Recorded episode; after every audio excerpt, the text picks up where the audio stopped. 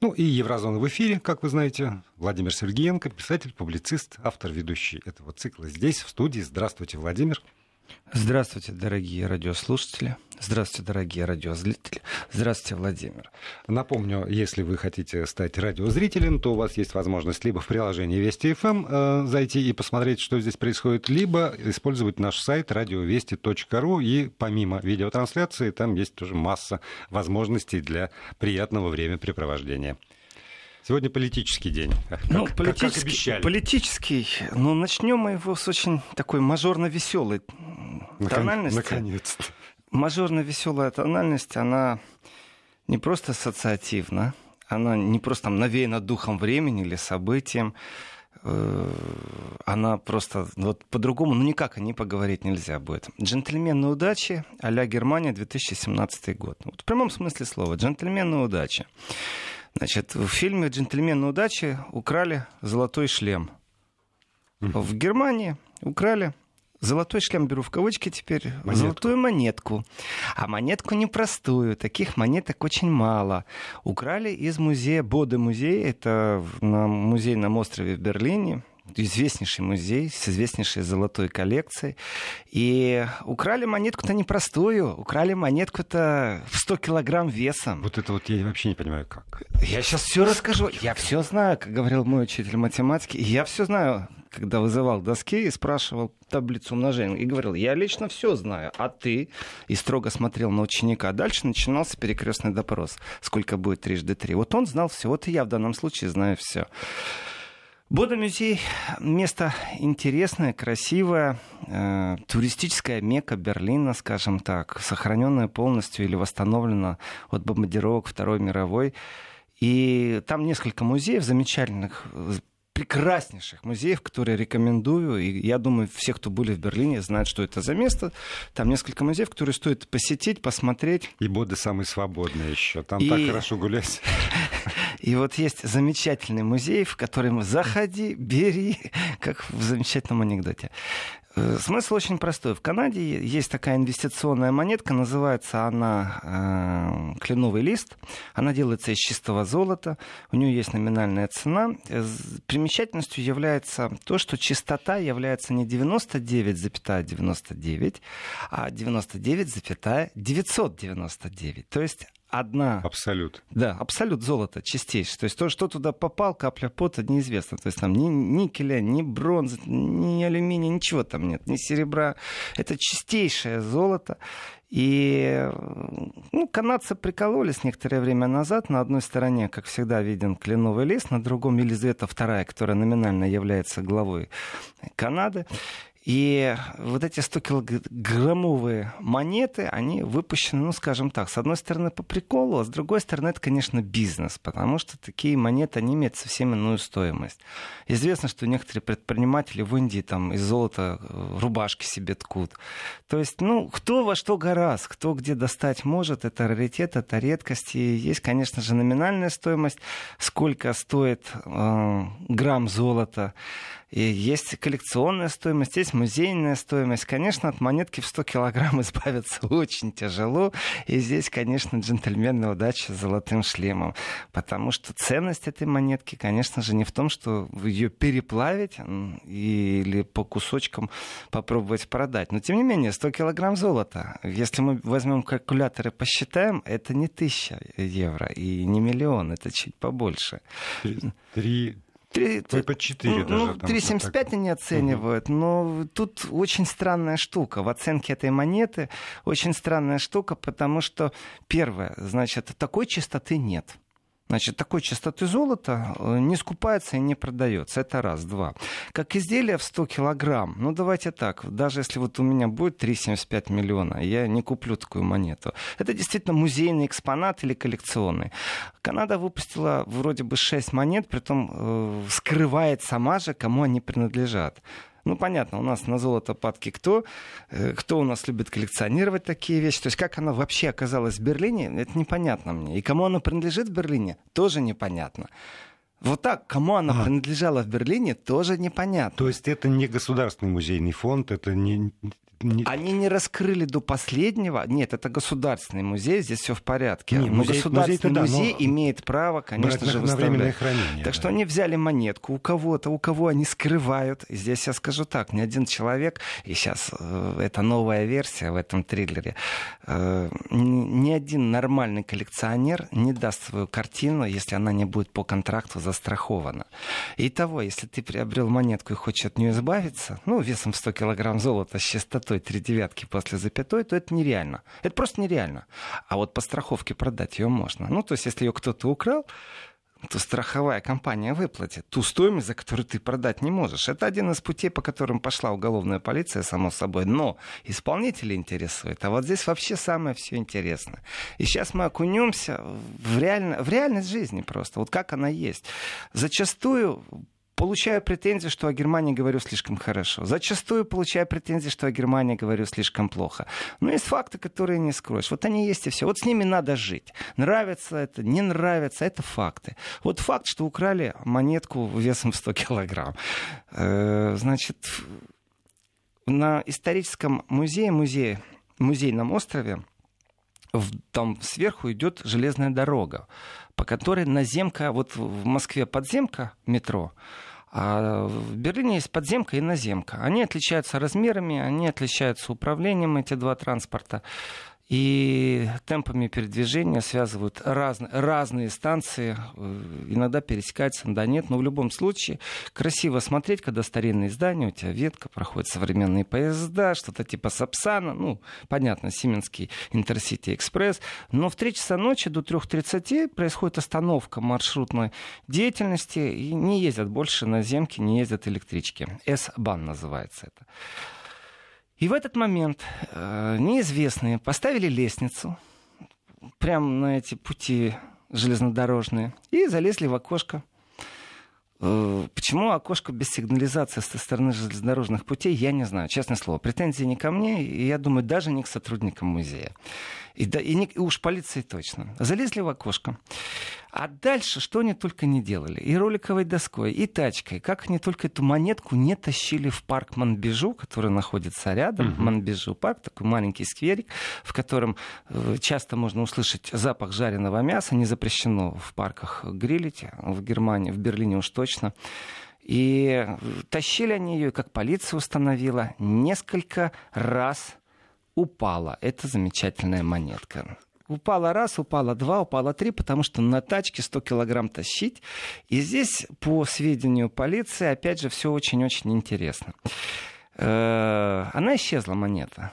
При этом полиция что сделала? Она сразу уведомила всех, кто занимается скупкой золота на территории Германии. Это же тоже провести работу надо.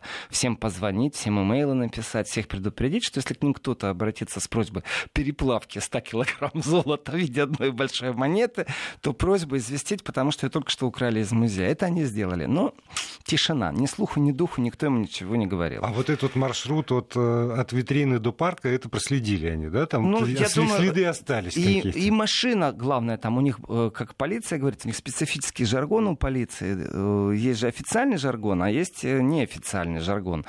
Например, слово «банда» или слово «клан». Слово «клан» полиция официально не употребляет. Организованная преступность, потенциальные преступники, объединенные в организованную преступность, но слово «клан» не употребляется. А слово «клан» в данном случае очень уместно, потому что это и ведет к определенной теме, которую я хочу задеть. Тема достаточно тяжелая. Сожительство арабского мира и э, не арабского мира, который не интегрировался в европейскую среду, который и не будет интегрирован по многим причинам. Потому что это клан. Вот по-настоящему, настоящий клан.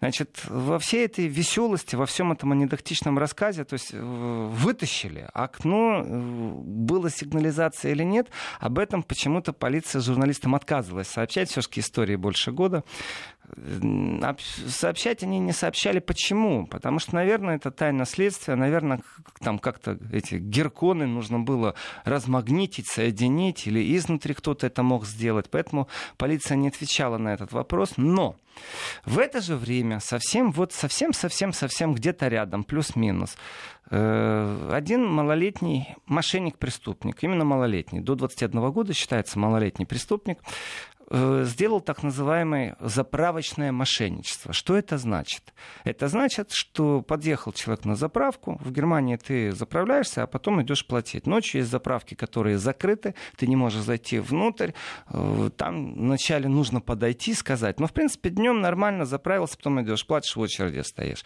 И вот э, малолетний преступник, мошенник, Э, с номерами, которые свинтил с другой машины, поставил на свою машину и заправился. Ну, пол по полной. То есть денег нету на заправке.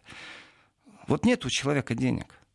И, понятно, камеры сработали. В общем, где-то там его полиция буквально сразу перехватила. Он особой погони не устраивал. Значит, это не такое сильное преступление, потому что это происходит сплошь и рядом в Германии. И взрослые дяди, и взрослые тети регулярно пробуют номера не те поставить и заправки свалить. Особенно это в приграничных районах э, часто происходит. И действительно статистика большая. Так вот, полицейский, который читал разнарядку по грабежу, вспомнил такую вещь, что в этой машине, в которую заправили бесплатно, ну, в кавычках бесплатно, э, лежали не только инструменты для взлома. Инструменты для взлома — это продающиеся в любом магазине, в любом э, строительном э, супермаркете. Это гвоздодеры, колы для разбития льда, что еще можно причистить э, к инструментам для взлома? Ну, то, что называется фомка. Только фомки не такие большие-большие, значит, и они обратили внимание, что в машине вот есть инструменты э, для взлома и барабанная дробь. Следы золота. Нет, там лежала программка из музея, в котором была монета весом 100 килограмм золота. Конечно, когнитивный диссонанс полицейского сработал после того, как узнали о том, что...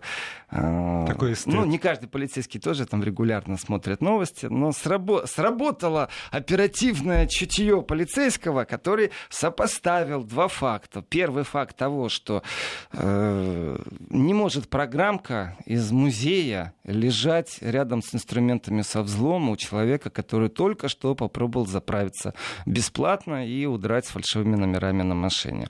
Это говорит о многом, на самом деле очень о многом. То есть преступники находятся не в той э, голливудской или, не знаю, в какой киношной атмосфере, в которой они разрабатывают год, два, там, э, ну, вот в а Джеймс Бонд стиле, там какая-то комбинация. Нет, у них даже денег нет на самом деле заправить машину, на которой позже они будут удирать. То есть вот, э, вот это уровень преступников, которые смогли войти один из ключевых музеев города Берлина и взять э, монету, которая весит 100 килограмм, которая стоит больше 3 миллионов, почти 4 миллиона э, по оценке металлолома только, только по оценке металлолома.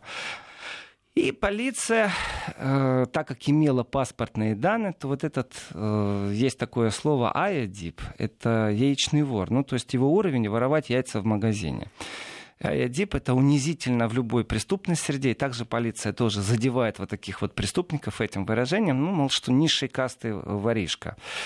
И сопоставив 2 э, плюс 2, полиция решила сделать облаву сделала облаву, и тут они делали облаву. Есть такой район Ноя Кёльн, Новый Кёльн в Берлине. Достаточно, я бы сказал, пусть жители района не обижаются, но это на грани гетто района, там среднестатистический слой населения далеко не может сравниться по заработкам со среднестатистическим э, слоем населения других районов Берлина. Я уже молчу там, про Германию вообще.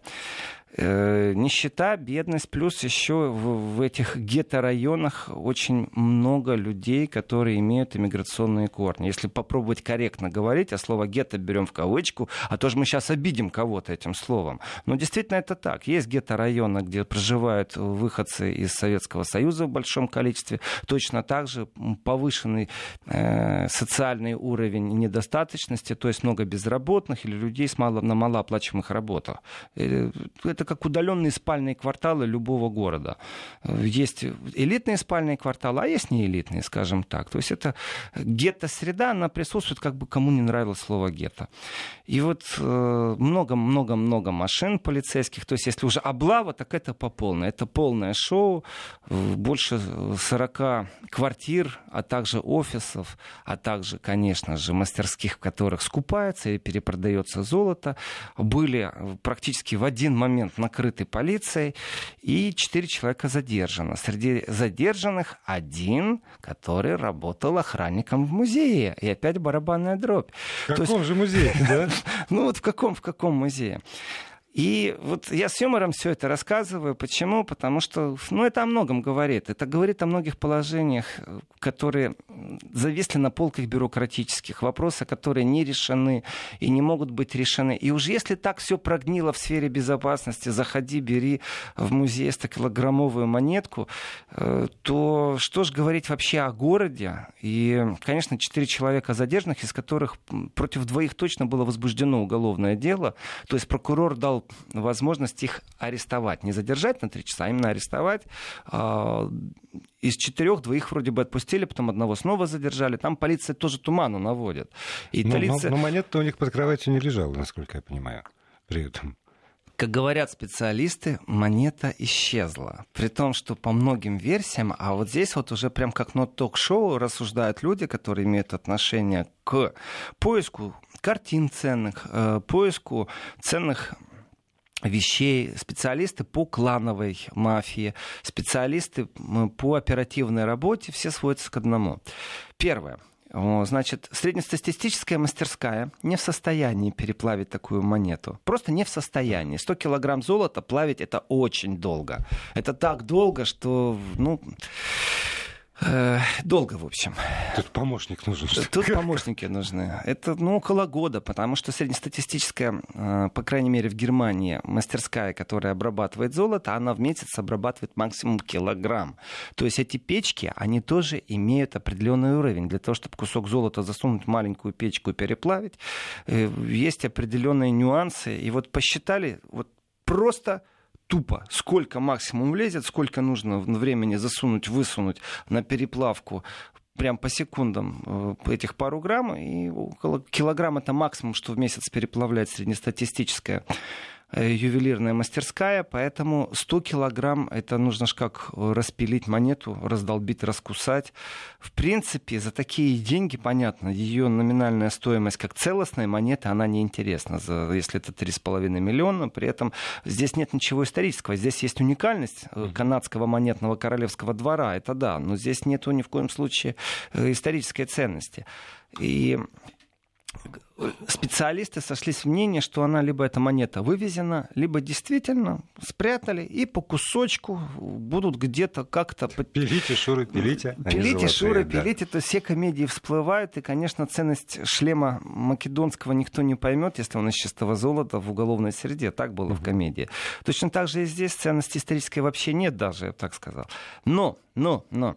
А вот теперь без юмора. Теперь немного об этом клане, о котором полиция не хочет говорить и даже не хочет называть это кланом. Почему не хочет кланом? Говорит, дело в том, что существует большая проблема. Эта проблема не только в Берлине, это проблема в Германии, сегодня это проблема в Европе.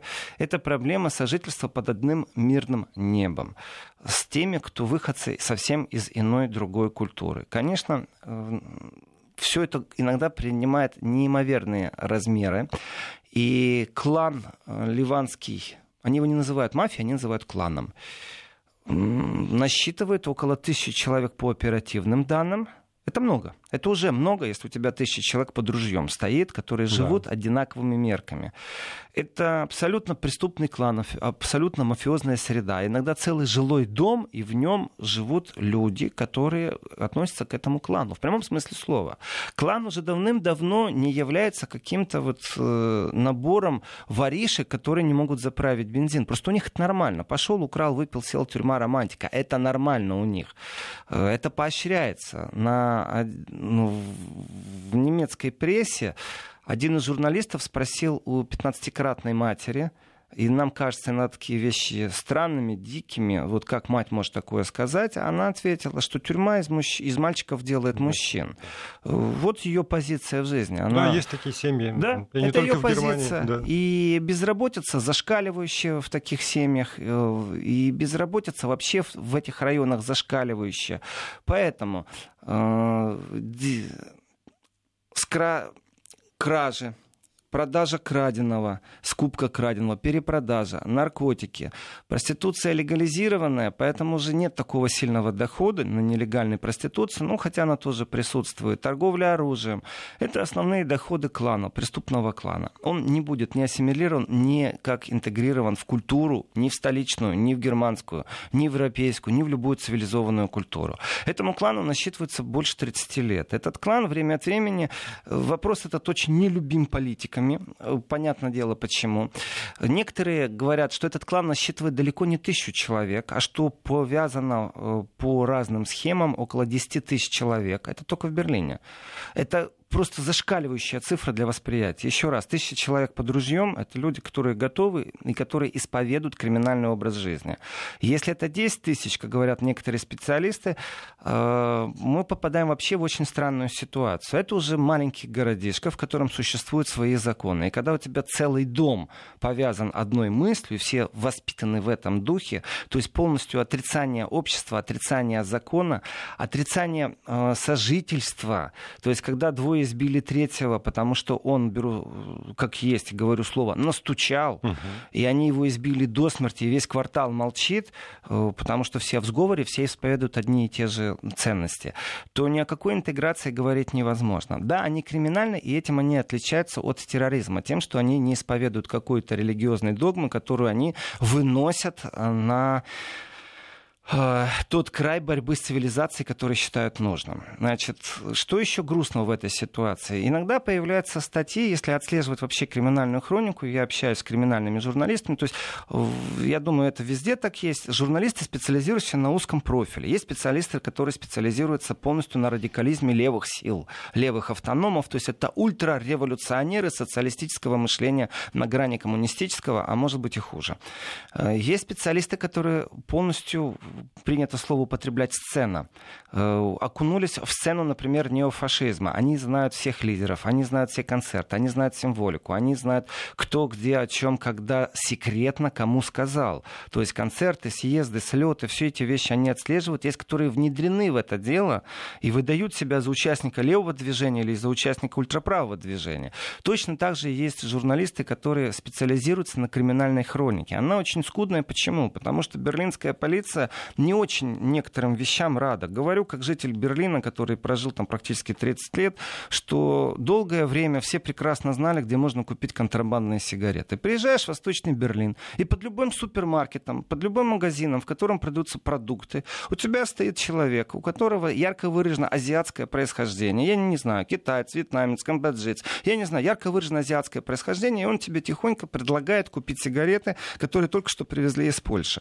Если бы это было один год. Это десятилетие было. Mm-hmm. Это десятилетие. И каждый раз полиция Берлина находила определенные рассказы, оправдания, почему это происходит. Вначале они говорили, что не с мафией не могут справиться, потом, что мафии нет. Есть единичные люди, которые сами рискуют, ездят, привозят, это их образ жизни. Они делают иногда облавы, они иногда делают облавы в общежитиях, они иногда делают облавы на складах. И как могут, так и борются. На самом деле все это определенные мифы за нежеланием вести оперативную деятельность. Зачастую, когда идут претензии в том, что они просто крышуют, а где-то что-то есть, они говорят, у вас нет доказательств, разговор на этом закончен, вы занимаетесь клеветой. То, что называется фейк-новости, поэтому эта тема сразу демпингуется. Берем парк в том же Ное Кёльне, э, в котором всегда можно купить наркотики. Имя парка я ну, категорически не называю во всех передачах.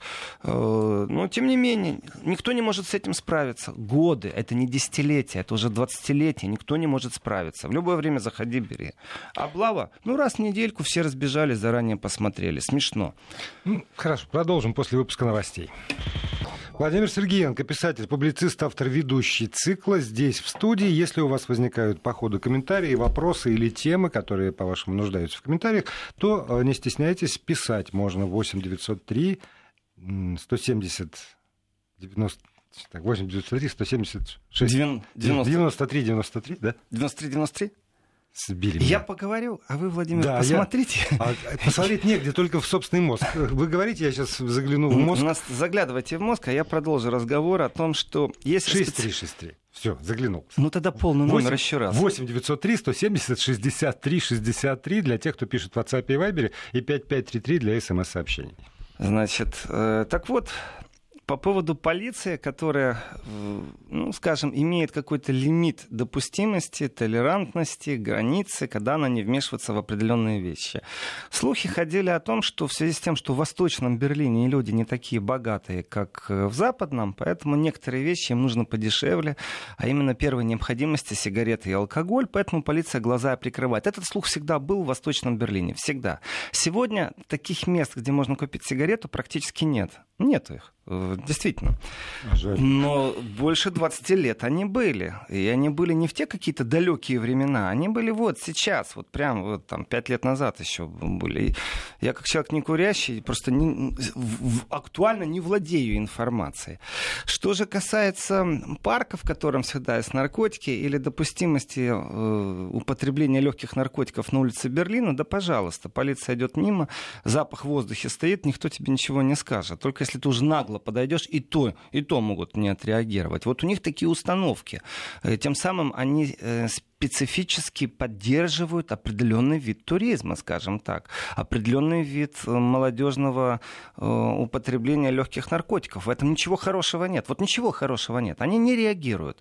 То есть у тебя запах стоит такой прям дым угу, сплошной, да. а они не реагируют. Они прекрасно все знают, полиция. У них что, рук не хватает? Вот здесь я отвечу, да действительно у полиции не хватает рук. Так вот, сейчас к этому клану вернемся.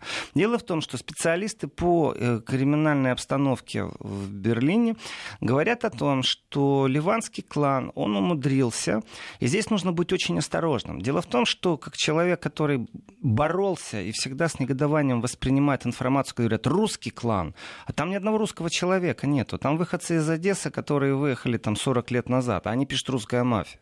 Так что, когда газетчики пишут пишут «ливанский клан», точно так же нужно быть осторожным. Выходцы из Ливана далеко не являются не ливанской мафиозной группировкой. При этом образ жизни, который они ведут, это их дело, но как с ними борется или не борется полиция? Дело в том, что вот профессионалы, которые глубоко в этом деле, они говорят, что вплоть до того, что этот клан стал посылать людей на специфические работы и обучение как в настоящих уже голливудских фильмах, они смотрят, кто имеет талант к учебе, и говорят, слушай, давай так, вот все, семью обеспечили, иди учись, дорогой, будешь адвокатом, будешь нас защищать.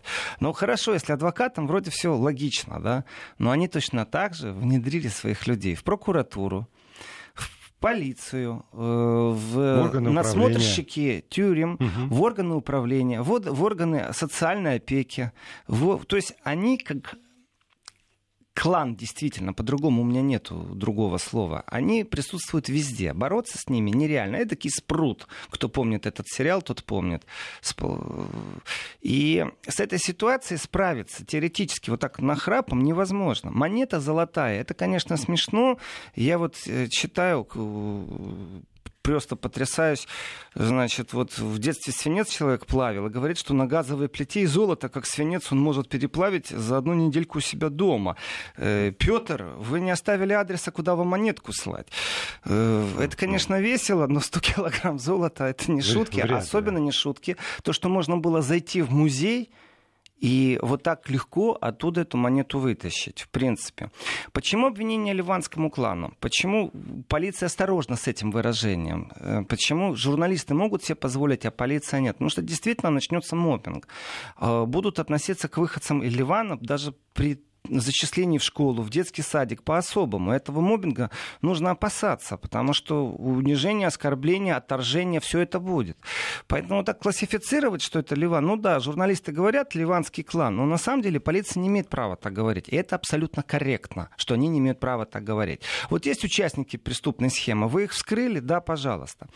Эм тех ребят, которые, э, молодых ребят, там, которых задержали, 18-20 лет, которые смогли эту монету вытащить, э, ну, даже с точки зрения того, что они расскажут, куда они ее дели, э, по законам Германии они будут находиться совсем под другим прессом юстиции, чем взрослые люди. Даже если они известны за мелкие деликты, как говорит полиция, то есть мелкие преступления, например, заправился, это мелкое преступление, это экономический ущерб, нету физического насилия в преступлении, нету даже особого присутствия мозга в этом преступлении, значит, действительно ая дибе, то есть воры яиц убийцы, их так называют, это справедливо где-то.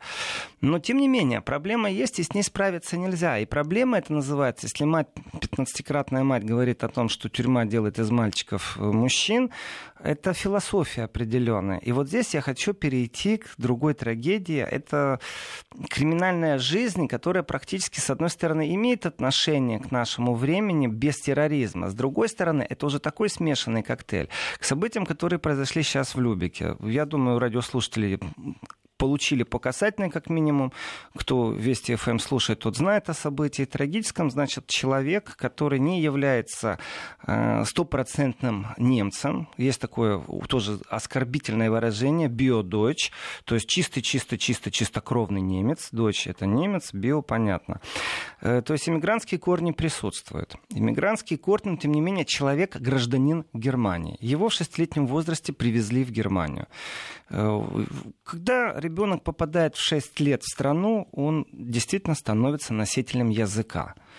Э, как он стал гражданином Германии? Автоматически он стал гражданином Германии, потому что прохождение э, этих определенных процедур не является тяжелым, особенно если ты владеешь языком и не получаешь никаких пособий, то есть зарабатываешь деньги сам. Как так получилось, что человек выражает свой протест, ну, по мнению э, адвоката, или свое недовольство, или свое неумение сожительствовать с внешним миром именно так. Что он сделал? Он в автобусе поджег свой рюкзак, э, После чего водитель остановил автобус, открыл двери. Водитель попробовал огнетушителем затушить э, этот рюкзак, который то ли дымился, то ли горел. Внутри него находились смесли для разжигания углей и получил первый удар. И вначале полиция говорила, что удар был ножом, потом полиция говорила, что он получил удар э, кулаком в лицо. Но, тем не менее, опять же, полиция странно себя повела, как не, не первый раз полиция себя ведет странно. Притом, я в данном случае не очень-то и критикую полицию. Я говорю, что она ведет себя странно, потом удивляется, что журналисты из дыма делают огонь, а не наоборот. Дальше расходятся количество пострадавших. Вначале было 8 человек, потом 12, потом 14 человек. Один действительно попал очень в тяжелую э, ситуацию. Операция была многочасовой, жизнь спасли. То есть, в принципе, могло быть убийство. Это покушение на убийство однозначно. И вот этот э, немец по паспорту, который совсем не немец, молчит еще, он не дает никаких показаний. Но зато его папа успел пообщаться с журналистами, его адвокат успел пообщаться с журналистами. И мы узнаем, оказывается, что у него были, ему 34 года, что у него были психические проблемы что, как сказал его отец, ему угрожали постоянно соседи, и ему соседи угрожали сделать глаза капут. Ну, Ауген, капут угу. по-немецки. То есть мне это о многом говорит. Если человек произносит такую фразу, значит, он не в совершенстве владеет немецким языком. И то, что он написывает, зачастую действительно люди прибегают к примитивным глаголам, которые очень многогранны. И ты, когда общаешься, ты уже сам интерпретируешь этот глагол. То есть то ли выколоть глаза, то ли кислотой облить. Я не знаю, что имеется в виду. Ну вот капут и капут. Мы знаем, как Гитлер капут, а тут глаза капут. И э, параноидальный шизофренический э, подтекст, который э, пробует адвокат сейчас э, придать всему этому делу, не имеет никакого отношения к жертвам. Э, тут же напрашивается аналогия, конечно, 2006 года. Это открытие главного вокзала в Берлине, когда закончилось все, и журналисты смеялись над тем, что только 30 тысяч человек собралось, и только два туалета работало на вокзале, и то 80 центов стоил вход. Вот 30 тысяч и два туалета, это, конечно, прикольно на открытии. Ну, Меркель приехала, уехала тогда, а вот 30 тысяч, посмотрели на фейерверк, попользовались этими двумя туалетами, когда люди расходились, э, вот ненормальный человек шел в толпе и ножом бил сзади всех подряд. И так получилось, что второй или третий человек, которого он ударил ножом, был заражен СПИДом. И последующие люди получили тоже заражение СПИДом. То есть э, вот, вот серийный, в данном случае не убийца, это амок, очередной амок. И так как один из был больной, то остальных тоже заразили. Некоторые пронесло, а некоторые попали в лечение. То есть это действительно факт ужасающий.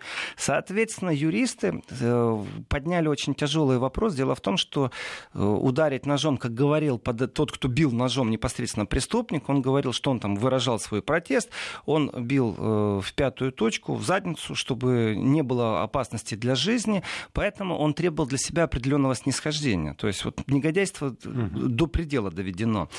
И в связи с тем, что а, заражение произошло, это была попытка убийства. То есть классифицировали по-другому, и юристы нашли как можно больше ему накрутить срок. Об этом говорилось очень много с юридической точки зрения, и об этом говорилось с точки зрения безопасности, что насколько общество должно действительно жить в наше время сегодня на стороже.